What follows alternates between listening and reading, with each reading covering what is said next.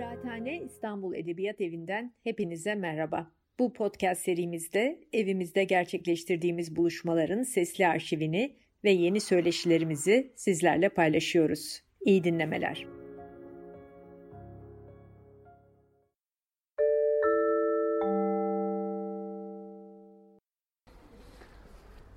Kıraathane İstanbul Edebiyat Evi'nin sevgili izleyicileri, değerli takipçileri, bir şiir gecesinde yine birlikteyiz.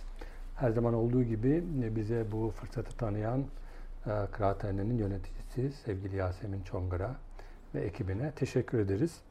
Bugün alıştığımız formatın dışında karşımızda bir şair değil, bir araştırmacı, yazar, mimar dostumuz bizimle birlikte sevgili Turgut Çeviker.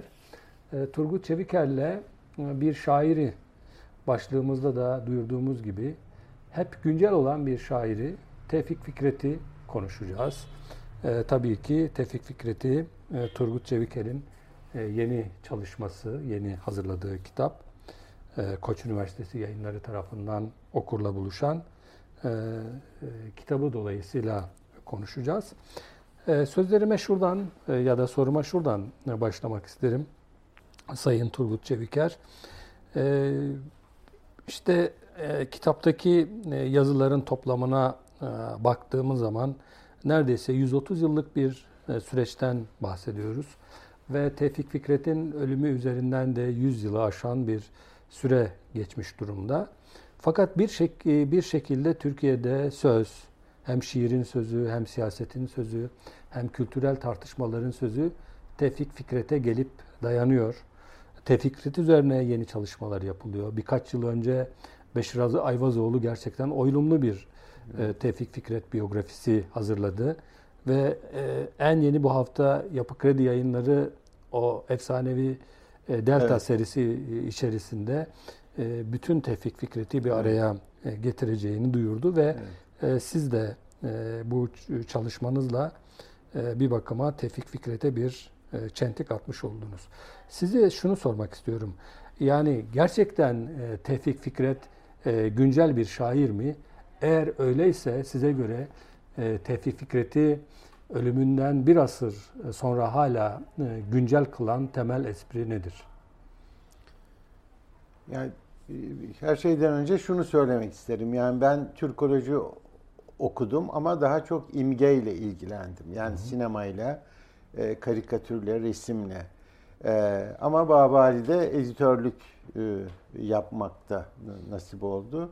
Dolayısıyla yani ben bir Tevfik Fikret uzmanı değilim. Yani şiir eleştirmeni ya da edebiyat alanında eleştiri yazan bir kişi değilim.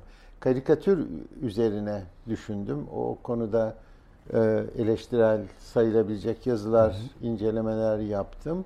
Ama edebiyatla ilişkim benim yaptığım her şeyin bir ana şeyidir. Yani kaynağıdır. O yüzden ben yani Tevfik Fikret'le ilgili hem bu kitap dolayısıyla yoğunlaşmamın getirdiği bilgiyle de hem de kişisel olarak Tevfik Fikret için düşündüğüm bazı şeyleri söyleyebilirim. Ama bunlar yani bir uzmanın değil bir tamamen bir editörün bir şeyi olarak görülmesini isterim.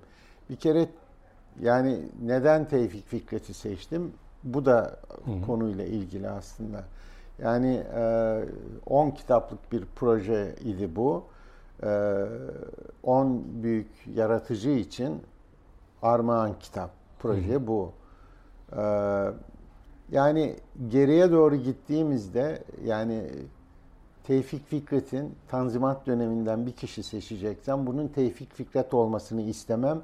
Sizin soruyu şey ederken açtığınız yelpaze ile ilgili gündemde kalmış, çok tartışılmış, çok yüklenilmiş bir şair, düşünce adamı aynı zamanda.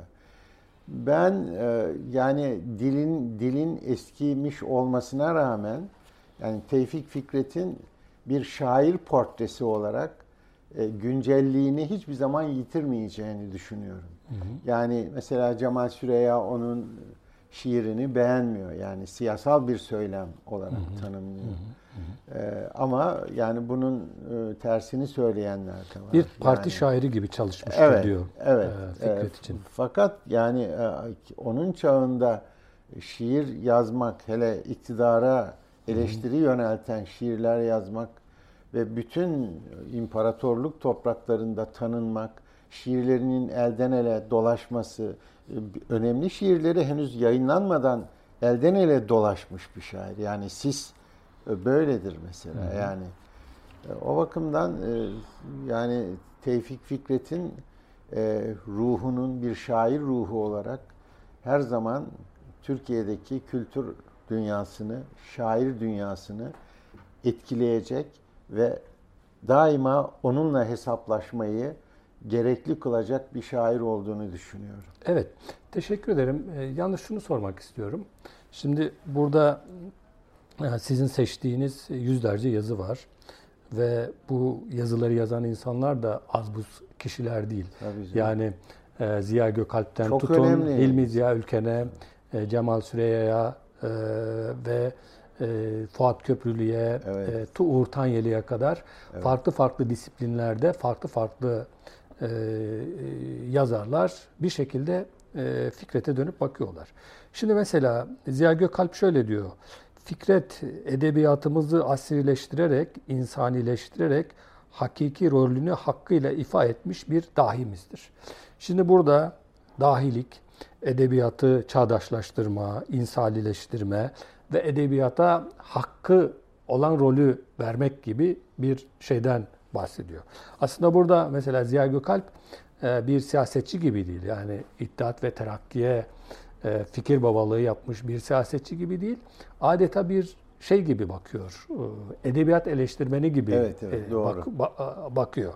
Şimdi böyle üzerinde de herkesin önemli olduğu konusunda ittifak ettiği fakat bu önemin dereceleri konusunda da anlaşmazlığa düştüğü bir isim Tevfik Fikret. Siz şimdi bu toplama vakıf birisi olarak baktığınız zaman bu farklılıklar nereden kaynaklanıyor? Yani benim seçtiğim yazılar, bir kere önce ondan söz etmek isterim. Bu kitabı yapma nedenim aynı zamanda. Yani genellikle armağan kitaplar yaş gözetmeksizin belirli insanlardan yazı istenir. Bu bir profesör olabilir, bir düşünce adamı olabilir. Onu anmak için bir kitap yapılır, armağan. Yani arkasına biyografisi, onun literatürü koyulur, makalelerin listesi filan. Yani ben bu armağan dizisinde bir kitap yapmak istemedim. Bu bir kitap değil çünkü. Bu kitaptan fazla bir şey. Yani nedir o fazlalık? 130 yıl boyunca yazılmış, bir kere ben 1000 dergiyi taradım. Ve Tevfik Fikret için ve diğer 9 düşünce ve yaratıcı için, düşünce adamı ve yaratıcı için, edebiyatçı için yazılmış her şeyi fotokopi ettim. Konuşmaları, yazılarını kopardım dergilerden. Yani fotokopi olarak. Sonra bunları tasnif ettim. Önüme Tevfik Fikret'i koydum ve 500'e yakın yazıyı okuya, eleye 35-40 yazıya indirdim. Bu yazıların her biri orijinalitesi, yani özgünlüğü kendinden menkul. Bir başkasına bakarak yazılmamış. Genellikle Tevfik Fikret için yazı yazanlar 3 yazıya, 3 isme başvururlar. Birisi Ziya Gökalp, ikincisi Köprülü, üçüncüsü Tanpınar. Yani ben yazıyı okurken ilk paragrafta bu üçünden birine referans veren yazıyı hemen attım. Yani çünkü devamını okuduğumda da yazının kendi özel bir buluşu olmadığı, kendi özel bir Tevfik Fikret yorumu olmadığını gördüm. Ve dolayısıyla her yazı kendini savunan, kendinden menkul, kendi iddiasını taşıyan yazılar. Bir kere yani yazı seçimimde bu kriteri gözettiniz. Bu bir baş şeydi. Yani baş nitelik buydu. İkincisi Cenap Şahabettin'den ta Enis Batur'a gelene kadar Yani Cenap Şahabettin'i okumak için sözlük gerekiyor. Evet. Ama Enis için bu gerekmiyor. Yani doğru. Burada 4-5 katman var. Yani bir kitaptan fazlası derken yani Türk edebiyatının bir yaratıcı üzerinden geçirdiği aşamaları göstermeyi istedim. Ben de tam sözünüzü unutmayın. Dilde, yöntemde, bakış açısında, sanatsal yaklaşımda bu farklılıkları burada göstermek istedim. Bu sözünüzü unutmayın. Aslında ben soruyu buraya getirme niyetindeydim. Şundan dolayı hani teorik olarak bir sanatçının kendisini icat etmesi meselesi vardır. Yani her sanatçı bir şekilde kendisini icat eder. Yani ister bir heykeltıraş olsun. Yaratır kendini, yani, oluşturur. Tevfik Fikret de o anlamda şu hayat bu şekilde kendisini icat etmiş. Yani evet. Yaşantısıyla, işte tercihleriyle, politik duruşuyla, eserleriyle. Benim sorum şu, buradaki yazıların toplamına da baktığımız zaman bir döneminde yani çağdaşları tarafından, hatta arkadaşları tarafından, Halit Ziya gibi, Cenap evet. Şahabettin gibi yakın çevresi tarafından görülen Tevfik Fikret var. Bir, Cumhuriyet döneminin adeta yeniden icat ettiği, evet. dönüp baktığı Tevfik Fikret var. Bir de sizin sunuşta söylediğiniz gibi yani özellikle 80'lerden sonra yeni eleştiri kuramlarının, yeni yazma yöntemlerinin gözüyle bakılan evet. şey var. Tevfik Fikret evet. var. Şimdi size sormak istediğim, net olarak sormak istediğim şey şu. Yani Tevfik Fikret'in kendi kendisini icat etmesiyle onun yeniden icat edilmesi arasında bir şey var mı? Paralellik var mı? Ya da kopukluk var mı? Ya bağ var bence. Hı hı. Ya çünkü Tevfik Fikret yani dürüst bir adam, hı hı. Çalışkan bir adam ve olanla yetinmeyen, daha iyi bir hayatı özleyen, baskının olmasını istemediği, özgürce insanların düşüncelerini ifade etmesini istediği, yani aslında modern bir adam bir bakıma hı hı. o. Hı hı. Yani Mustafa Kemal'in de gidip onu ziyaret etmesi, onun düşüncelerinin, şiirlerinin ona da epeyce esin kaynağı olması da bunu gösteriyor aslında. Sadece bu bile gösterebilir.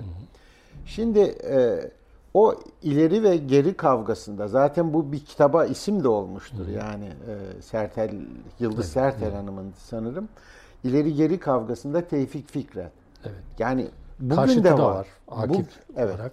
Evet doğru. Bugün de bu geçerli. O yüzden Tevfik Fikret daima güncel. Yani aslında bu nedenle bile. Aslında Tevfik Fikret'in hikayesi biraz bizim geçmiş ve yaşamakta olduğumuz hikayenin bir karşılığı olarak bir değil mi? Evet. Sürüyor. Evet. Bir şey de bana ilginç geliyor. Mesela işte hatırlayacaksınız şey Halit Ziya Sultan Reşat'ın şey olduğu zaman, mabeyincisi olduğu zaman evet. Şeyde karşılaşıyorlar Galata Köprüsü üzerinde. Ona bir şey var yani şöyle işaret sen de mi deme şeyi var. İşaret edisi var. Bir de mesela yakın arkadaşı yine Servet-i Fünun'da birlikte oldukları Cenap Şahabettin şu cümleler mesela bana çok ilginç geldi. Diyor ki Fikret'in pazısını görseniz pehlivan dersiniz. Evet. Fakat ellerine baksanız prens diyeceksiniz. Evet. Yani bunu şeyde de görüyoruz. Mesela Yakup Kadri'nin işte Ahmet Haşim üzerine yazısında ya da diğer şeylerde de yazıyor. Yani sanki çağdaşları tarafından da, yakın arkadaşları tarafından da yani hakkıyla tam olarak değerlendirilememiş bir şey gibi sanki değil mi Tevfik Fikret? Yani yazılara bakınca bu görülüyor aslında. Hı hı. Yani Cenap Şahabettin'in yani diğer Halit Ziya hı hı. yani anılarda biraz hı hı. Yani Tevfik Fikret'i iyi anlayan hı hı. Kişiler olduğunu gördüm. Fazla anıya yer vermedim. Yani onun hı. çok insani yanını gösteren birkaç şeyle yetindim. Yani kolay değil yani insana. Acaba şunu merak ediyorum. Evet. Yani siz daha vakıfsınız. Yani çağdaşları tam olarak anlayamıyorlar mı? Yani hani bir bakıma şeyden bahsediyoruz. Biraz daha ilerici, biraz daha vizyonist, biraz daha idealist bir portreden bahsediyoruz. Ama işte Cenap Şahabettin bir taraftan para kazanan, İşte Paris'te yatırım yapan yani, evet, birisi. Halit Ziya biraz bürokrasiyle, devletle iç içe geçmiş birisi. Farklı dünyaları var. Ha, öyle farklı dünyaları farklı var, evet, dünyalar var ve para hiç ilgilendirmiyor Tevfik Fikret'i. Evet. Tevfik Fikret'i ilgilendiren şiir yazmak ve yazdığı şiirde yani yaşadığı topluma ulaşmak, iktidarın kusurlarını göstermek, daha iyi insan olma yolunda şiir yazma arzusu var. Bence onun en büyük eksikliği dil konusunda. Hı hı. Mesela Yunus Emre'yi hiç fark etmiyorlar. Evet. Yani Yunus Emre neden 1910'lara kalıyor? Burhan Toprak çeviriyor. Yani Yunus Emre pırıl pırıl bir dili var. Üstelik Osmanlı Sarayı da onu reddediyor. Yani içeriye sokmuyor. Yani bunu Erol Toy Azap Toprakları'nda anlatır yani. Hatta lafınızı unutmayın. Namık Kemal sanıyorum bir yerde şöyle bir cümlesi var. Yani o dönem aydınlarının, konumuz Yunus Emre değil ama evet, Yunus Emre'ye bakışını örneklemesi açısından işte Mustafa Reşit Paşa'nın Şinasi'ni, Mustafa Reşit Paşa hakkında Şinasi'nin yazdığı meşhur, evet, Mersiye'yi, evet, le nasıl buluştuğunu anlatmak için anlatır bunu. Elime diyor Beyazıt'ta sahaflarda bir şey uzattılar. Risale uzattılar. Önce diyor Yunus ilahisi zannettim, şey yaptım yani geri attım. Evet. Yani bakış öyle yani aslında bakış yani öyle. Yunus Emre'ye bakış öyle. Şimdi evet, ben size şunu soracağım. Yani dil konusunda yani Osmanlıca yazmaya da bayılıyor Tevfik Fikret. Yani o oynamayı, tabii yani, gotik böyle kıvırmayı, çok ağdalı bir dili seviyor, çok bayılıyor. Rubab-ı Şikeste'ye baktığımız zaman siz de Türkoloji, evet, okudunuz, evet, bilirsiniz. Evet. Bize en kazık sorular Rubab-ı Şikeste'den yani, evet, gelirdi. Evet. Çünkü Rubab-ı Şikeste'yi çözdüğünüz zaman aslında devrin şeyini, dilini biraz çözmüş sayılırdınız. Ben bir şey soracağım size. Bir şey söyleyeyim. Tabii, mi? Ondan önce affedersiniz. Tevfik Fikret'in çok işin yani şiir dünyamızın ilk modern şairi bir kere. Hı. Avrupa'yı ilk şiiri yazan o. Aynı zamanda resimle ilgili ressam desek oluyor. Ve tabii hikayeci, yani ressam, evet, çocuk yazarı. O bakımdan büyük bir farkı var. Yani birçok etrafındakilerden farkı var. Mesela Halit Ziya'nın romanına bir ressam resim çiziyor. Hı hı. Hatta Tevfik Fikret de birkaç tane çiziyor onun işlerine. Zaten dolayısıyla sizin Tevfik Fikret kitabınızda, evet, var, evet, resimler. Evet. Görsel malzemeye gösterelim, yer verdi. Ressam. Evet, yani Tevfik Fikret'in bu özelliği onun şiirini, mesela Zahir Güvenli'nin yazısı şuydur, özellikle koydum onu. Tevfik Fikret'in şair olarak ressamlığını ele alıyor. Hı hı. Resimlerin değil, yani şiirlerinde poetik bir şey olarak. Evet. Zaten o özellikle resim yaparken, şiirini örnek verir. Resim yaparken kendi kendime şiirlerinde bu çok bu belirgin. Evet. Yani şair olarak birçok şairden bu nedenle de farklı yani. Evet. Şimdi söyleyin. Yani edebiyat tarihçi, Türk modern şiiri üzerine çalışanlar şu cümleyi rahatlıkla kurarlar. İşte yeni şiirimizin yani modern şiirimizin 2 büyük kurucusu vardır. Bunlardan biri Ahmet Haşim, biri de Yahya Kemal, evet, derler. İşte burada Yahya Kemal meselesi de var. Evet. Süleyman Nazif üzerinden bir tartışmaları da var. Evet, hani, evet. Bu diyor adamın elini sıkar mısınız, evet, diyor. Evet. Bozuşuyorlar. Sonra o da sıkarım falan diyor ama ikisi de birbirini böyle takdir ediyorlar. İçten içe seviyorlar. Aslında biraz da Yahya Kemal kendisini Tevfik Fikret'e de bağlıyor. Bu değerlendirmelerin içerisinde bana böyle Tevfik Fikret'in şiirine, o yakın dönem, kendi dönemine yakın dönem içerisinde en şiirsel bakan kişi Yahya Kemal gibi geldi. Ne diyorsunuz bu konuda? Olabilir. Yani tabii bu konuda çok metin okumadım. Yani, hı-hı, çünkü çok epeyce şey var. Yani, hı-hı, deneme yazan şey. Ahmet Haşim. Mesela Ahmet Haşim'in Tevfik Fikret üzerine yazısını bulamadım. Evet, bu bana çok ilginç geldi. Yani çünkü o yani Akşam Gazetesi'nin 1. sayfasında, hı-hı, yazıyor bir de. Hı-hı. Nazım da yazardı aynı köşede. Evet. Yani üstelik ben bayılırım onun denemelerine. Yani çok hatta şairliğiyle yarışacak bir deneme yazarı olarak görüyorum Ahmet Haşim'i. Ama Tevfik Fikret için bir şeyi yok. Yani bir değerlendirmesi yok. Evet, o da mesela ilginç bir yani dediğiniz şey. Yani sorunuza yanıt veremiyorum çünkü yani dönem içerisinde yani Yahya Kemal en yani ben de belirleyici, okudum. Evet, en iyi ifade eden bir insan olduğunu düşünürüm. Evet, yani poetik olarak sanki Yahya Kemal daha çok onun o şair mizacıyla, şiir tarafıyla, bir de sadece Tevfik Fikret'e değil aslında kendisine de baktığı için böyle. Yani kendisi de işte daha Fransa'ya gitmeden önce aslında onların Muallim Naci de dahil olmak üzere onların etkisinde olan bir şair. Evet. Şeyden bahsettik yani devirlerin bakışından bahsettik. Tabii zaman akıyor. Karşımıza yeni şairler, yeni bakışlar geliyor. İşte Nazım Hikmet'in şeyi var, bakışı var. Mesela şöyle diyor Nazım Hikmet, tam manasıyla inkılapçı, kökten ve küçük burjuva münevveri. Evet.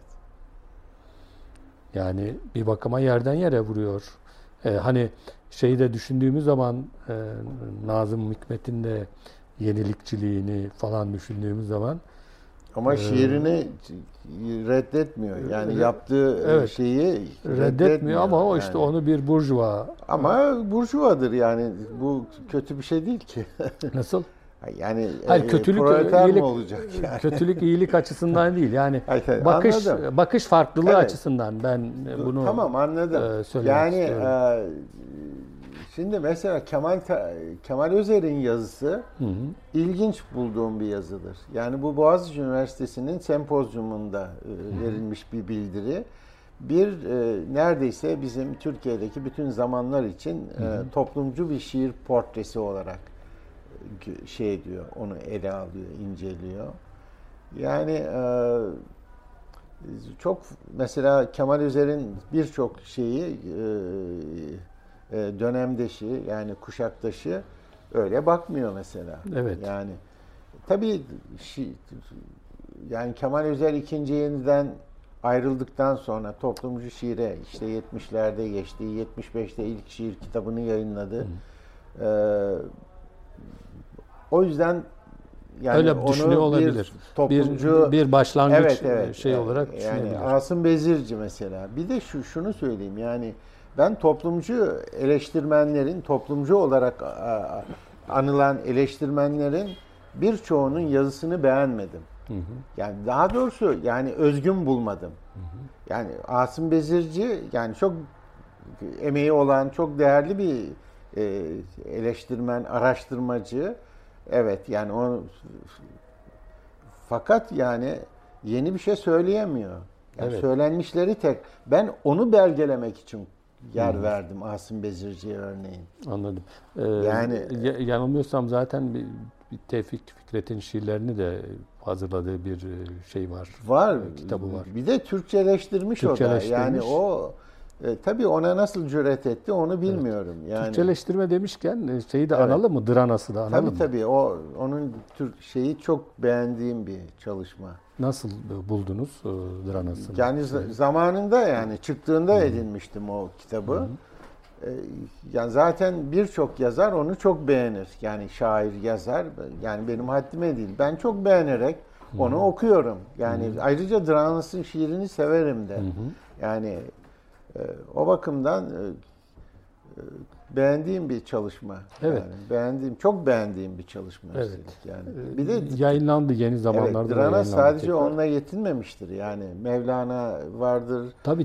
Başka Doğu şairleri. Bizde ilk Küçük Prens çevirisini yapan. Yani evet. Bir de 40'larda filan yapmıştır birçok şeyi. Evet. Yani bu tür Doğu klasiklerinden çeviriler yani ya da Türkçeleştirmeler yapmıştır. Evet. Yani bu sadece Tevfik Fikret'le sınırlı bir şey değil. Önceden bu konuda deneyimi olan bir şair. Evet. Yani şimdi başka yazarlara, başka alıntılara geçeceğim ama arada şunu da merak ediyorum. Siz de sonuçta bir kültür insanısınız. bir araştırmacısınız, bir sanatçısınız. Bütün bu şeyleri yaparken, çalışmaları yaparken, bütün bu yazılanların dışında sizin de zihninizde bir Tevfik Fikret portresi oluşmuştur. Sizin Tevfik Fikret'iniz nasıl bir tipoloji? Hem bir kişilik olarak, hem bir şair olarak.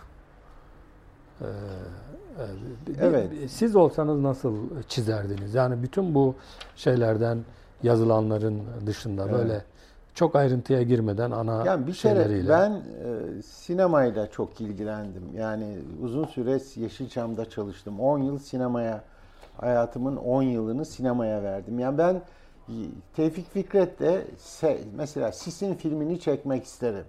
Yani Sis benim için, yani Tevfik Fikret ve Tevfik Fikret çok cesur ve çok hayran olduğum bir insan. Yani dürüst, temiz bir insan. Yani üstelik çok erken bir dönemde. Yani Gülhane Hattı Hümayun'dan böyle gelirsek, yani onun gibi çok adam yok yani. Çok insan yok. Çok değerli yaratıcılar var. Şairler, edebiyatçılar, Şinasi var büyük. Yani fakat Tevfik Fikret hepsinden daha farklı. Çünkü şair ve yazdığı şiirler bütün imparatorluğu etkiliyor. Mesela Maaş, yani işe giriyor, 3 ay gidiyor, oturuyoruz diyor yani, hiç iş yok, ben gidiyorum, bırakıyorum burayı diyor, evine gidiyor. Sonra 3 ay sonra buna para yolluyorlar. Bu çok bilinen bir şeydir yani, yaygın. Diyor ben bir şey yapmadım ki diyor, almam bu parayı diyor. Bu bütün imparatorluğa dağılıyor. Yani bu kitap çıktığında Ankara'da bir sahaf bana bir mektup yazdı, e-maille. Dedi ki hayatım boyunca Tevfik Fikret bana yol gösterdi dedi. Mesela hemen kitabınızı aldım dedi, okudum dedi. Yani böyle bir şey düşünsenize, bu Nazım Hikmet de değil yani. Yani ta Tanzimat döneminden bir şair, günümüzdeki bir kitap okuru, sahafı böylesine konuşturabiliyor. Yani ben Tevfik Fikret'i çok beğeniyorum. Yani bir kere insan ve aydın olarak beğeniyorum. Yani şiirinin yani dili, onun özellikle şeyi, iki bakımdan eleştiriyorlar. Siz de bilirsiniz. Evet. İşte François Coppe gibi hani birinci sınıf değil de adeta ikinci, üçüncü sınıf bir şairi kendisine model alması. Bir taraftan işte yenilikçi, şeyin söylediği gibi adeta müceddit bir şair sıfatıyla öne çıkarken kurtulmak istediği geçmişin bütün dilsel şeyine saplanıp kalması, demin söylediğimiz gibi çok yoğun bir Arapça, Farsça dil seçimi var. Belki de Nazım Hikmet'in en büyük eleştiri sebeplerinden bir tanesi de o dile saplanıp kalması dolayısıyladır. Çünkü dille oluyor aslında şair. Ama öteki taraftan da hakikaten takdir edilen, sevilen bir şair. Kitabı okurken, değişik yazıları okurken Ruşen Eşref'in kurduğu cümle çok ilgimi çekti. Oradan bir soru soracağım size.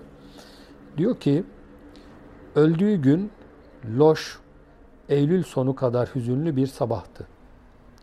Odasının bütün pencereleri açıktı. Şimdi buradaki odasının bütün pencereleri açıktı cümlesi. Bana şöyle bir çağrışım yapıyor. Ne dersiniz? Bunu biraz o odaya girdim. Çok zaman geçirdim yani o odada. Geçirdiniz.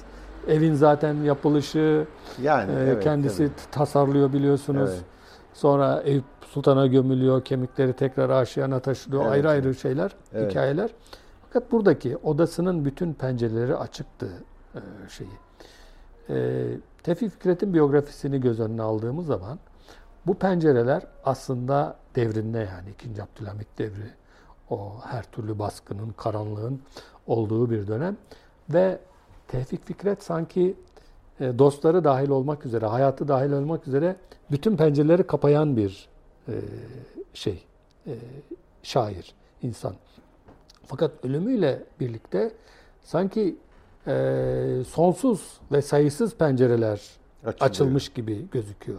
Hemenin eylemi tarafından hem de dışarıdan gelenler o pencereden tabii ilginç bir anlamda yaklaşım yani. Evet, çok ilginç, şairane bir ilginç şey bir bu. Yaklaşım.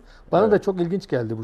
Bu buradan biraz konuşmanızı rica edeceğim. Şimdi Ruşen Eşref bir kere şair değil belki ama onun Damlalar diye çok şiirsel cümleleri Boğaz var. Çok, içinde yakından. Evet, yani o çok önemli bir adam bence. Hı-hı. Yani bir de Reşat Nuri Güntekin'in kuzenidir yani. Hı hı. Yani böyle edebiyatçı bir aile. Tevfik Fikret'in çok şeyi, yani onun öğrencisi aynı zamanda. Yani bu dediğin şey, oradaki cümle bana şunu anımsattı. Yani Doğu'nun Ölüm Karşısındaki Tavrı diye bir ikinci kitap okumuştum. Orada şöyle bir söz var, hiç unutmadım. O kitap benim için şu an. Diyor ki, Doğu'da yatak odaları kamuya kapalıdır. Yani eve misafir gittiniz, her odaya girebilirsiniz ama yatak odasına giremezsiniz. Mahrem. Ama o evde birisi, o yatak odasında öldüyse kapılar açılır. Hı hı. Yani kamusal hale gelir. Hı hı. Yani Tevfik Fikret'in ölümüyle yani pencereler açık. Aslında Tevfik Fikret'i daha iyi tanıma şeyi belki de o yolları. Aynı zamanda. Evet. Zaten ölümü de aslında biraz yanlış teşhis. Hani sağlık açısından çok genç yaşta ölüyor. Evet, Rıza Tevfik uzun şeker hastası ama başka teşhis. Bu çok. Cemal Nadir için de böyle olmuş. Yani birçok insanda bu yanlış teşhis meselesi. Yanlış teşhis, yanlış ilaçlar. Yani ya da başka yani ilaç yani diyelim ki zatürre diyor ama zatürre değil. Yanlış ilaç. Yani. Teşhis yanlış oluyor. Evet, tabii ilaçla... Dolayısıyla ölüyor insanlar o zaman. Şimdi sinemacılıktan, sisin sinemaya alınmasından bahsettiniz ya. Şimdi Aşiyan'a gittiği zaman, Aşiyan'a çıkmadan önce orada Boğaz'da bir ahşapta kalıyor. İşte eşiyle, çocuğuyla. Evet. Ve orada var. Balık tutma, tekne şeyleri var. Teknesi meşhur. Evet. Yani Japonca meşhur. Bir sözcük. Evet, bir sözcük şimdi hatırlayamadım. Şimdi böyle bir sinematografi kursanız, bu sinematografinin şeyleri ne olurdu? Bunun üzerine düşündünüz mü hiç? Hayır. Yani ben sisin kendisini bir şey olarak görüyorum zaten. Sinematografik bir şiir olarak görüyorum. Yani yani onda resimsel dünya, yani şiirine yedirdiği, şiiriyle betimlediği o resimler aslında sinemayla ilişkiyi kurmaya zaten... Sarmış yine afakını bir dudu muannik diye başlayan. Evet. Peki siz her ne kadar ben uzman değilim diyorsunuz ama hakimsiniz. Döneme ve malzemeye hakimsiniz. Böyle sisle 95'e doğru paralel düşündüğümüz zaman bu iki şiir birbirini tamamlar mı? Yoksa sis daha çok şair Tevfik Fikret'e 95'e doğru da idealist ya da düşünce adamı, fikir adamı Tevfik Fikret'e mi açılır? Yani ikisi yani birbiriyle bütün şiirlerinde bir ilişki kurulabilir ama 95'e doğru yani daha farklı bir şiir bence. Neden farklı?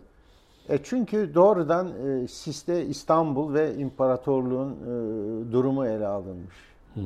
Yani öbürü daha başka bir şiir. Hı hı. Yani bir de var, Orhan Pamuk'un Siyah Kara Kalem'inde, pardon, Kara Kitabı'nda bunu Serol Teber yazıyor.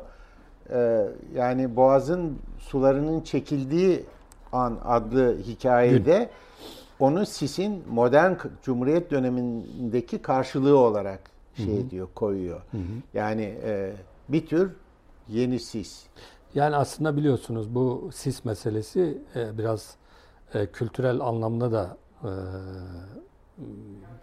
karşılaşmanın, cepheleşmenin bir şeyi. Yani, daha sonra Yahya Kemal'in yazdığı Siste Söyleniş onu da şiiri var. Kitaba koydum.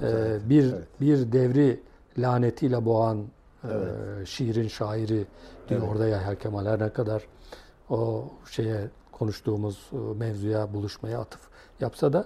Şimdi evet, siz ısrarla ve özellikle işte Tanpınar'a, Köprülü'ye atıf yapan yazılara yer vermemeye çalıştım dediniz ama Tanpınar'ın bir cümlesi benim çok ilgimi çekti.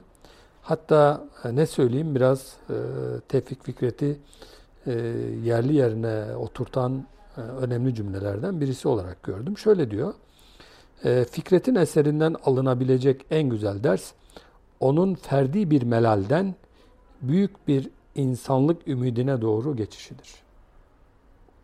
Evet, çok güzel. Benim de çok beğendiğim bir cümle bu. Yani siz neden Tanpınar'ın şeyini, Tanpınar'a atıfta bulunan yazılara, ben yanlış mı anladım? Hayır, ben ya da kolaylık olarak mı var? Yani kolaylık olarak mı gördünüz? Tanpınar'ın getirdiği düşünceleri alıp onun üzerine yazısını kurduğu için beğenmediğimi söyledim. Yoksa hı-hı, Tanpınar benim yani en beğendiğim yazar, en beğendiğim... Bir de biliyorsunuz hem kendisi çalışmıştır, bir de dostu, arkadaşı şeyin de, Mehmet Kaplan'ın da bildiğim kadarıyla doçentlik ya da şey, evet, tezidir. Evet. Yani evet, ben de, Kaplan da benim hocamdır yani. Evet. Şimdi orada bir sorun var. Yani Kaplan, hı-hı, 46 yılında işte doçentlik ya da doktora tezini... Muhtemelen doçentlik tezi. Evet. Yani doçentlik var o. Tezi. Aldım, okudum. Ve sonradan, hı-hı, 71'de yeniden kitabı, hı-hı, yazıyor ve koparıyor. O zaman solcu bir adam o. Hı-hı. Yani o kitap Tevfik Fikret'i sol olarak değerlendiren, hı-hı, bir kitap. Zamanla o başka bir dünya oluşturuyor. Soldan kopuyor ve yeni bir kitap yazıyor. Yani, hı-hı, o kitabın yer yer şeyleri var. O izleri var, hı-hı, ama o kitaptan kopuyor artık. Yani 71, ben kitaba o yüzden ikinci, yani 71'deki kitabının son bölümünü aldım. Hı-hı. Çünkü o reddettiği bir şey. Üstelik de 46'daki kitaptaki metinler gündeşleri tarafından da hani dile getirilmiş bir şey. Değerlendirmeleri yakın. Hı-hı. O yüzden yani orijinal bir şey olmadığı için, diğer benzerleri olduğu için Kaplan'ın 46'daki metninden alıntı yapmadım. Hı hı. 71'deki daha şey geldi bana. Hem de onun ruhuna şey, yani evet, kendi kabul ettiği bir şeyi kullanmış oldum. Anladım. Ben aslında bu soruyu biraz kendime göre şöyle, şu gerekçeyle sordum. İşte mesela Ziya Gökalp bir akademisyen değil. Hani tekil, sivil bir yazar. Evet. İşte Ruşen Eşref, deminden beri atıf yaptığımız insanlar. Belki Gölpınarlı'yı eski tip bir akademisyen sayabiliriz. Evet. Ama Kaplan'ın buradaki şeyi, kritik eşiği, hani yeni tip bir şey, akademisyen şeyi taşıması, portresi taşıması. Yani akademinin şeye bakışını, Tevfik Fikret'e bakışını örnekle. Yani Tanpınar da aslında alıştığımız anlamda bir şey değil, akademisyen değil yani. Evet. O daha şairane, daha serbest, evet, yazan bir adam. Yani bu şeye, yine toplama hakim birisi olarak, yani akademiyanın Tevfik Fikret'e yaklaşımını nasıl buldunuz? Hiç yani, bulamadım çünkü Türkoloji okudum, Tevfik Fikret'in adı geçmedi. Hı hı. Yahya Kemal, Ahmet Haşim varsa yoksa. Hı hı. Tevfik Fikret yani burada, yani ben 75 ile 78 arası buradaydım. Sonradan okuldaki faşistlerden okula gidemediğim için, hı hı, Ankara'ya, dil tarihe gittim ve orada Tevfik Fikret'in adı yoktur yani. Hı hı. Benim öğrencilik... İstanbul'da da mı? Evet, yok. İstanbul'da yok. Benim Ankara'da var. Öğrenciliğim boyunca, yani 80'lerin sonundan bahsediyorum. Tevfik Fikret temel şeylerden birisiydi. Yani Rubab-ı Şikeste'yi okuyamayanı mezun etmiyorlar. Hayır, böyle bir şey yok yani. Böyle bir Tevfik Fikret işte bu dönemsel işte bir şey yani, olarak yani onu o ortaya Tevfik çıkıyor Fikret, aslında yani. O sıralarda da yani Ayhan Songar diye bir ruhçu hekimi vardı. Var. O onu manyak dedi mesela Tevfik, hı-hı, Fikret'e. Bir yani bir yandan da mesela İzzettin Şadan Bey, hı-hı, mesela 10 yazı yazıyor İttihat'ta, hı-hı, 1929'da. Hı-hı. O yazıları buldum. Yani okudum. Sonra Yeni Adam dergisinin 1940'taki Tevfik Fikret özel sayısında yani İsmail Hakkı Bey ona diyor ki yani o yazıyı bir özetle yani tahminen. Yani bütün o 10 yazıyı toparlayan bir yazısı var. Ona yer verdim. 10 yazıya yer veremeyeceğim için ki o 10 yazının bir Fransızca özetini Freud'a iletiyor. Çünkü Fransa'da bulunuyor İzzettin Şah'dan bir süre ve Freud'un takdirini kazandığını söylüyor kendisi. Yani şimdi İzzettin Şah'dan var, sonra Serol Teber var. Bunlar da ruhçu ama hiç manyak filan demiyorlar yani. Tabii. Yani öyle bir dönemdi ki 75 ile 80 Türkiye'deki korkunç yaşadığımız o şiddet ve sağ sol kavgası bir ruhçuyu Tevfik Fikret'e manyak dedirtebiliyordu.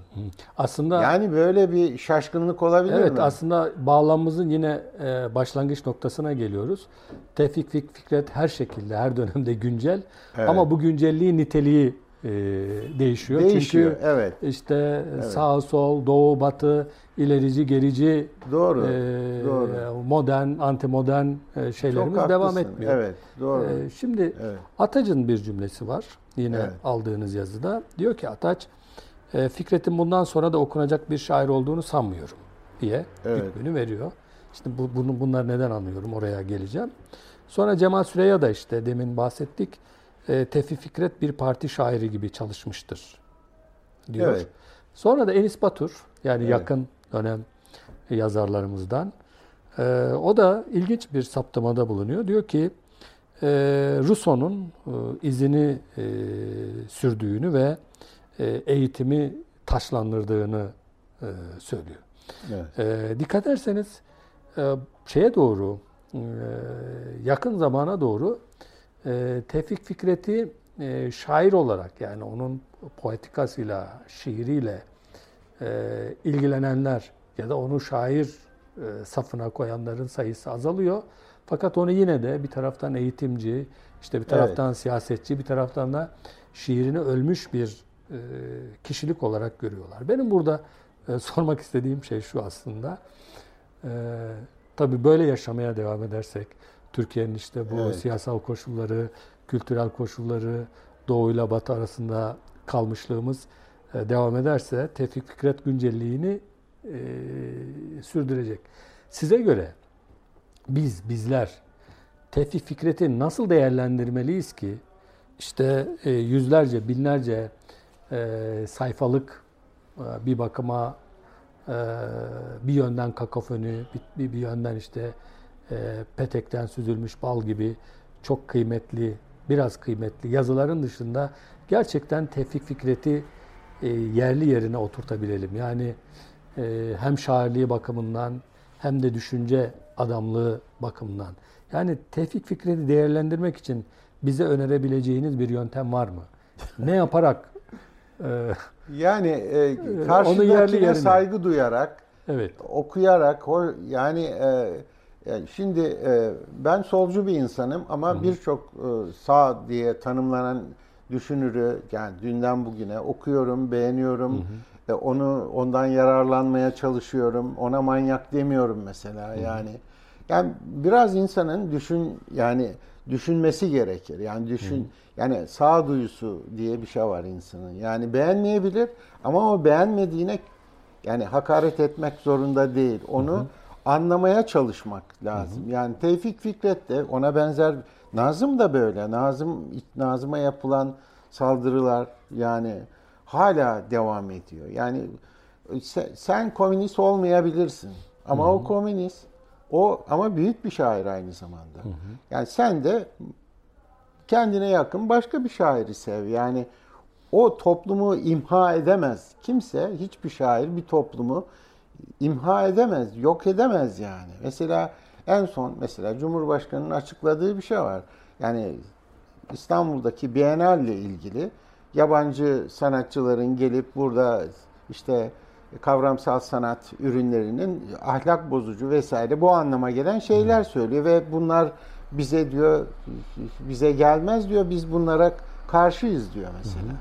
Ya o zaman İstanbul nasıl evrensel bir şehir olarak yaşayacak?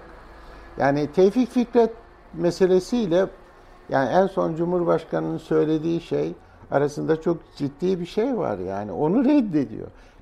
Yani neden reddedecek? O zaman ben Mevlana'yı reddetmiyorum. Yani çocukken babam okurdu ve duvarında da sözleri yazardı. Yani Yunus Emre kitabını babamın kitaplığında gördüm çocukken.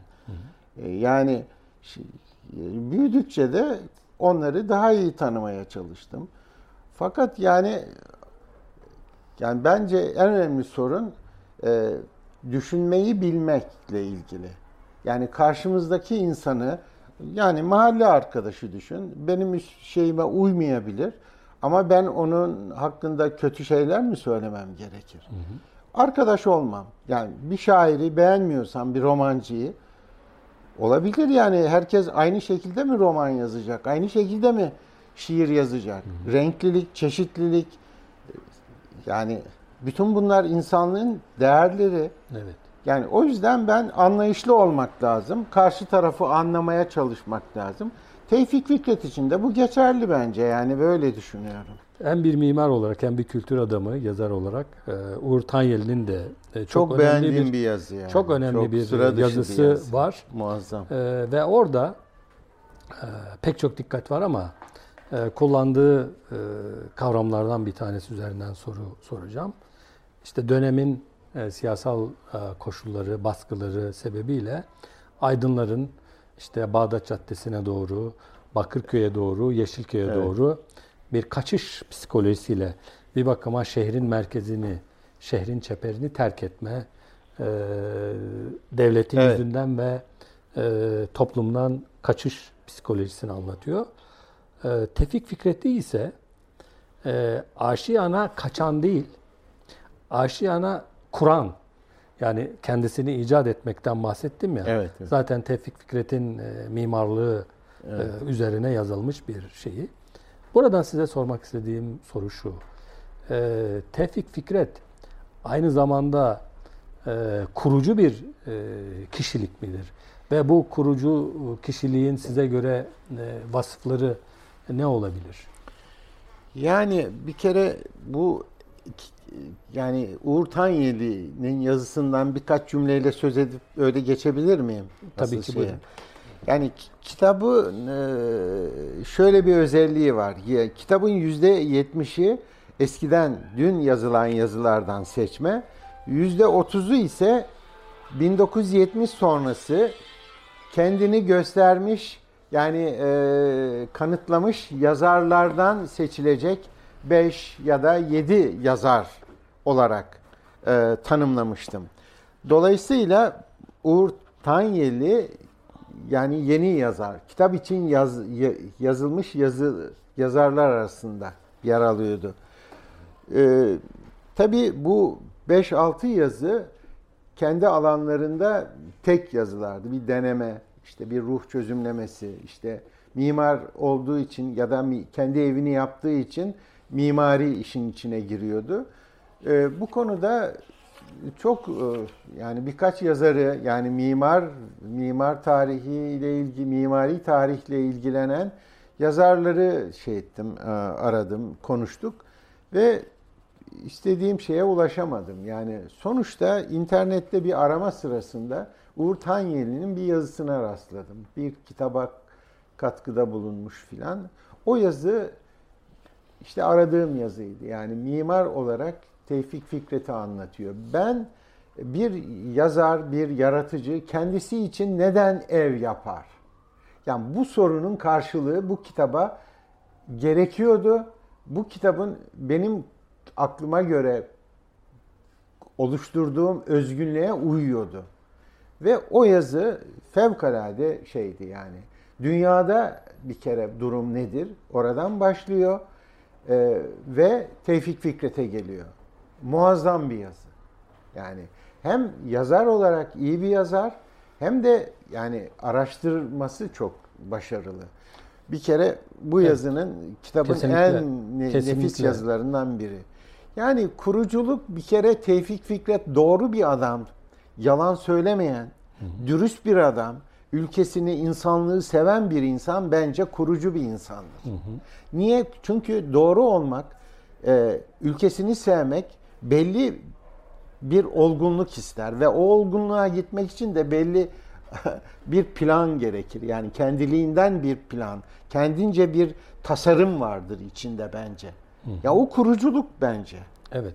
Teşekkür ederim. Yani ben de, bilmiyorum yok, şey mi? Teşekkür ederim. Ben de Uğur Tanyeli'nin bir cümlesini burada almak istiyorum. Tevfik Fikret'in diyor önemi. Türkiye'de sadece kendisi için değil, kendisini anlatan ilk yapıyı ortaya koyan kişi oluşundan kaynaklanıyor. Bu ev meselesi. Evet. Buradan eve, yurda, ülkeye doğru kolaylıkla açılabiliriz. Bu ev konusunda bir şey eklemek istiyorum. Varlığın bu yeni sayısında ilk kez bir edebiyat dergisi eve ayırdı kendisini. Bunu bütün arkadaşlara, eve ilgi duyanlara öneririm. Yani bu yazıyla da bağlantılı olduğu için bunu söylemek istedim. Sonuçta ev bizim evimiz, ülke bizim ülkemiz, şairler bizim tabii ki. Şairlerimiz. Maalesef süremizin sonuna geldik. Umuyorum ki bu kitap... birkaç soru alabiliriz eğer kafasında soru ya da sormak isteyen varsa. Buyurun. Teşekkür ederim. Tabii ki hem söyleşi için. Şimdi siz de aslında biraz söylediniz. Bir Tevfik Fikret yokluğu vardı benim öğrenciliğimde diye. Evet. Kolaylaştırıcı da yakın zamanda Ayvazoğlu kitabını da yaptı. Son yıllarda biraz daha Tevfik adı çok anılıyor ama genel olarak mesela benim baktığımda siyasi yönü de ağır basan bir şairin ya da entelektüelin düşmanlarının da olması gerekir bugünkü konjektörde ama Tevfik'e düşmanlık bile yapılmadığını görüyorum bazen. Bu bütün kayıtsızlığı siz neye bağlıyorsunuz? Yani neden Tevfik bu kadar görünmez bir adam oldu? Belli bir çevrenin bildiği oldu bütün Cumhuriyet boyunca. Ama yani bu doğru değil. Çünkü 1940'taki Büyük Yeni Sabah'ın soruşturması yani bizim Türkiye'nin edebiyat dünyasında hatta siyasal dünyada çok büyük bir şey kazan kaldırma. Yani heykelini yıkalım diyen, öldürelim diyen, Merzifon'dan bir mektup geliyor adam. O diyor ki Tevfik Fikret'i şöyle yapalım, böyle yapalım diyor. Bir yandan başka gazeteler soruşturmaya başlıyor. Yeni Adam dergisinin özel sayısı da bu tartışmalara katılır. İşte Sabiha Sertel bir kitap yazar. Bütün bu sırada yazdığı yazıların da ateşiyle bir kitap yazar.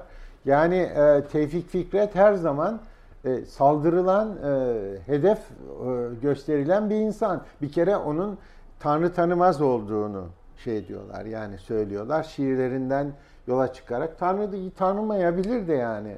Yani onun için yok öyle değil diyorlar. Mustafa Kemal için de Tanrı tanımaz diyorlar. Tanrı tanımasa ne olacak? Yani yaptıkları daha mı farklı olacak? Tanımak zaten bir insanın iyi olmasının bir göstergesi Tanrı'ya inanıp inanmaması değil, dürüst, temiz ve çalışkan, bilgili, dünyaya açık mı değil mi? Dünyaya açık bir insan, bilgili bir insan, görevini iyi yapan bir insan, yani Tanrı demiyor ki ona şöyle yap. Kendi irade diye bir şey var. Kaldı ki yani bu çeşitli yorumlara açılabilir bir şey kuşkusuz. Ama Tevfik Fikret'te Tanrı'ya inanmama hali saldırıyı diyor. Nazım'da ise komünist olduğu için.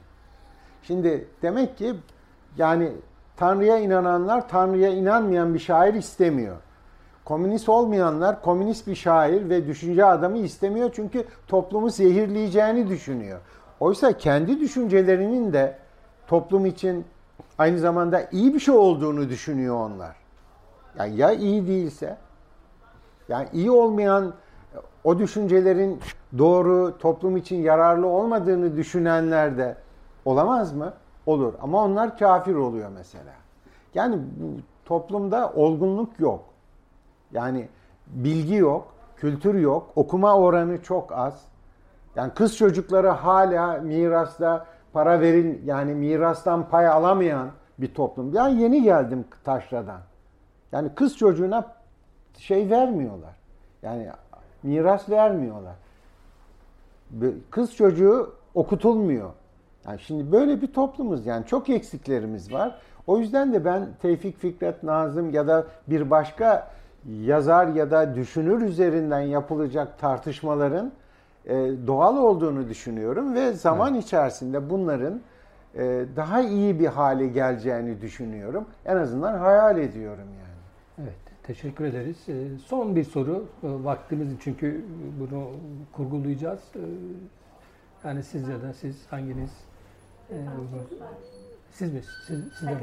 Ha, buyurun, buyurun, buyurun.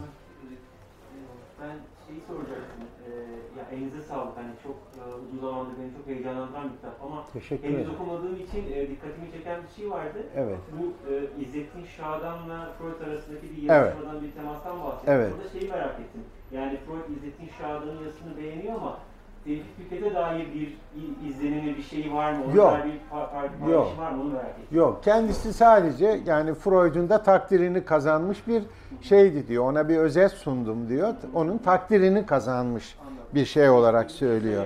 Evet, ben İzzettin Şadan'ın ailesine ulaşmayı denedim. Bu Münir Özkul'un dayısı oluyor. Yani hani evrakları var mı? Kitap var mı? Yani başka bilgimi artırmak istedim.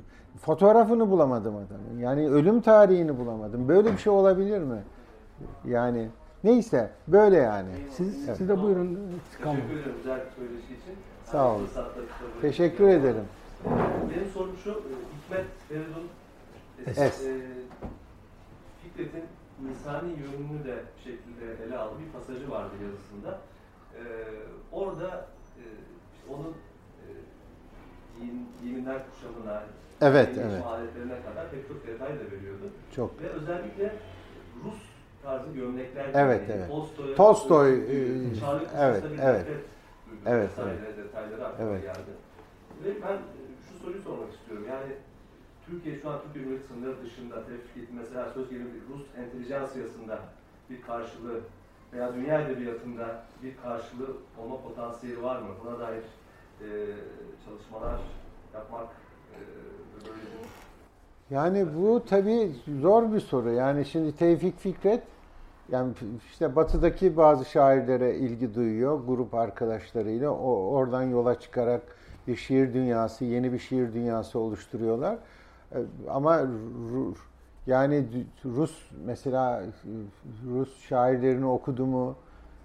Ondan etkilen bunlar yani şey, yani bu konuda şey ancak o karakterde yok. Başka ülkelerde şairler, düşünürler kuşkusuz vardır. Yani dürüst, temiz, ülkesini seven, yazdığı şeyle kitleleri etkileyen, yani Rusya'da bu çok mesela, yani Mayakovski var, Tolstoy, Gorki, Çehov var. Yani yani bilmiyorum sorunuzun... Bunun bir etki alabilir mi? Yani bugünden yarına, yarın bugün başka bir... Hayır, şey yani sanmıyorum. Çünkü çağdaş bir... Yani bu yaklaşımlara bağlı, yani yapılacak çalışmalara bağlı. Keşke böyle bir tez olsa, bu temellendirse. Yani, yani hem Fikret'in tanınması için, hem Türk Edebiyatı'nın tanınması için çok... Belki ütopik bir şey ama mümkün olabilir. Yani şimdi Ömer Hayyam aklıma geliyor. Şimdi Ömer Hayyam'ın dili nasıl bir dil acaba? Yani kendi ülkesinde ağdalı, anlaşılmayan bir dil mi? Yoksa bizde çevrildiği gibi kolayca okunup anlaşılan bir dil mi? Tabii hani buradaki, o da bir örnek mesela. Tabii buradaki şey ağdalı olmasından öte. Yani Nedim'in dili de ağdalı yani. Biraz sanat meselesinde... Haşim'in de mesela dili son derece ağdalı ama hani kimse Haşim'i büyük şair sayma, sanatçı sayma noktasında şey yapmıyor, tereddüte düşmüyor. Aslında gördüğünüz gibi Tevfik Fikret, sizin sorunuz, gördüğünüz gibi aslında Tevfik Fikret meselesi açık bir mesele. Yani güncelliğini sürdüren ve sürdürmeye gebe bir mesele. Biz burada Tevfik Fikret üzerinden...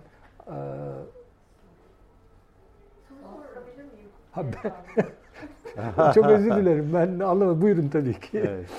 İki küçük noktaya değinip size ikisinde sormak istiyorum. Yani biraz bu bütün içinde hani eksik kalmasın diye ve iyi de bilmediğim için. Evet, bir tanesi bu Cemal Süreya'nın hani farklı şairi lafından da yola çıkarak bunu söylemek istiyorum. Yani özgürlükçülüğünü vurguladınız ki bence de bildiğim kadarıyla öyle ve o özgürlükçülük ilk başta kuşkusuz Abdülhamit'e bir tepki olarak, yani bütün o Abdülhamit baskısına bir tepki olarak kendisini göstermekle birlikte İttihat ve Terakki iktidara geldikten sonra, yani bence önemli olan sizin dediğiniz yine burjuva tavrını da aslında biraz bütünleyen bir şey bu. Birincisi nazır olmayı reddediyor. Evet. Yani nazırlık teklifini, marif nazır olma teklifini reddetmesi var. Daha sonra 31 Mart ayaklanmasında işte okulun önünde durması sahnesi Galatasaray Lisesi'ndeki her türlü şeye direnmesi. Ama sonra bunu tam iyi bilmiyorum ama kitapta bazı pasajlar var. Bildiğim kadarıyla İttihat ve Terakki'nin baskısından da çok rahatsız oluyor. Yani tabii öyle. İttihat ve Terakki bu meşhur. Nefret ediyor onlardan. Nefret ediyor. Ve böyle bir bağımsız duruşu var bir kere. Dolayısıyla bir parti şairi değil, lafını o anlamda Cemal Süreya'nın lafını hiç hak etmediğini düşünüyorum. Bir onu söylemek istedim. Merak ettiğim şey, yani ayrıca bu konuda görüşlerinizi duymak istiyorum. Evet. Haluk'la ilişkisi çok bahsetmedik. Evet. Yani bir baba-oğlan ilişkisi, Haluk şiirlerindeki Haluk. Daha sonra da Haluk'un işte protestan olması, Amerika'ya gitmesinin vesaire Tevfik'e olan tepkilerdeki rolü, yeri. Biraz bundan belki bahsedebiliriz. Burada çok ilginç Peyami Safa'nın hani o işte Haluk Herkes'tir anlatırsınız belki bölümünde. Ben şeyi bilmiyordum herhalde, herkes bilir yani benim cehaletime verin. Peyami adını veren aslında Tevfik'e, Peyami Safa'ya. Yani o yakınlık da var ve ondan sonraki o tepkilerden biraz belki bahsedebiliriz. Şimdi ben özellikle bu soruya girmedim çünkü Haluko meselesi son derece uzun ve hem siyasal tartışma açısından hem Tevfik Fikret'in kişisel kırgınlıkları, kırılmaları, annesi, eşi açısından son derece çetrefil bir soru. Ama vaktimiz varsa girebiliriz. Yani evet şöyle bir kere Haluk bir hayal kırıklığı haline geliyor Tevfik Fikret'te. Onu İrlanda'ya yolluyor. İrlanda'da gözlem yapsın diyor, okusun istiyor. Sonra orada okuyor. Okurken bir öğretmeni Amerikalı onu Amerika'ya şey ediyor. Ama Boğaz Üniversitesi neydi? Robert Kolej'de bir İngiliz, Amerikalı bir öğretmeni ile arası çok iyi. Hatta bir fotoğrafı var onunla. Yani dışarıya gidecek Avrupa'ya ve orada bir hayat kuracak. Yani o belirli. Ya bunu da Tevfik Fikret istiyor aslında. Fakat İrlanda'dan eve geldiğinde babasına diyor ki, yani baba diyor, senin bildiğin gibi değil Avrupa'da şeyler diyor. Yani herkes doğru, herkes dürüst, herkes hani senin hayal ettiğin gibi bir dünya yok orada diyor ve bu da Tevfik Fikret'te bir hayal kırıklığı yaratıyor. Birinci hayal kırıklığı bu. İkincisi işte Amerika'ya gidince yani din değiştirmesi. Bu aslında nasıl bir tepki verdiği konusunda kanıtlar çok yok. Ama sanki normal karşılamış gibi bir izlenim var bende. Yani o da onun düşüncesi, o inancı filan biçiminde. Fakat Tevfik Fikret'e yapılan saldırılar Haluk'un Hristiyanlığın seçmesi üzerinden çok saldırılar oluyor. Yani zaten kendisi dinsiz, onun oğlu da işte böyle olur. Topluma zararlı bir örnek oluşturmuştur.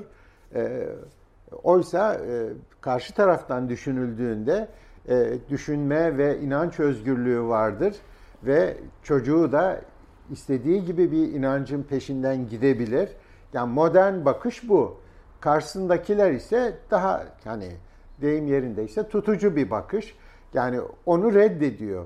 Ama Tevfik Fikret dine inananları ya da onlar gibi düşünenleri reddetmiyor. Ben hiçbir şeyinde böyle bir şey, şiirinde böyle bir şey görmedim. Yani kendisi inanmayabilir, oğlu inanmayabilir.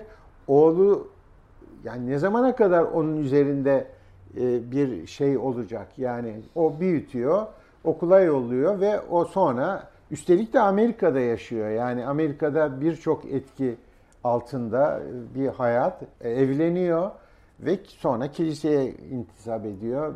Papaz oluyor.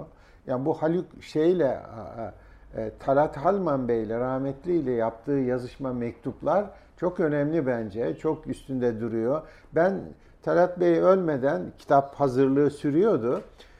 O mektupların asıllarını yayınlamayı arzu ettiğimi söyledim. Kabul etti, fakat New York'ta dedi gidip gelmem lazım. Bu nasip olmadı. Yani ama 67 ya da 66 yılında Milliyet Gazetesi'nde 5 günlük tefrika bile Haluk'u bize daha iyi tanıtma imkanı verdi. Öyle düşünüyorum. Talat Bey'in yardımıyla tabii ki. Evet, Talat Bey'in yardımıyla. Çünkü burada şöyle bir problem var. O da şu. Celalettin Ezine de Nazım Hikmet'in akrabası olmalı. Evet. Yani Haluk meselesini aydınlatmak için çok çaba sarf ediyor. Fakat Haluk kendisine yönelen bütün şeyleri geri çeviriyor. Ya doğal olarak hani onun birinci derece ağzından hani hem kamuoyunu aydınlatacak ya da meselenin ne olduğunu, hani tamam böyle bir süreç yaşadı, niye böyle oldu? Yani insanlar bunu da merak edebilir. Evet. Ama hep kapalı kaldığı için işte dedikodu, üçüncü, dördüncü ağızdan şeyler, bilgiler ve burada tabii en büyük acıyı Haluk'un annesi çekiyor. Yani ondan bahsetmedik. Yani çok çaba sarf ediyor. Yani iletişim kurmak için. O çok uzun, karmaşık bir şey, hikaye. Yani, ama değinmiş olduk yani. Yani yeterince... Yani çok konuşmaya kaldı. Aklıma geldi arkadaşımızın sorusundan, hani kayıtsızlık diyen arkadaşımızın, yani biraz belki tam bu Müslüman, Türkçü kafanın aradığı aydın, şair kimliğine tam oturmuyor. Hı hı. Öteki taraftan da belki yani Abdülhamit sonrası İttihat ve Terakki, yani ikisiyle de özdeşleşmediği için de tırnak içinde ilerici değil. Kafanın aradığı tipolojiye de tam oturuyor. Benim açımdan en ilginç kılan bu, ama kimsenin de pek fazla adamı ve kahramanı olmayabiliyor. Yani aslında çok özgün bir tipoloji.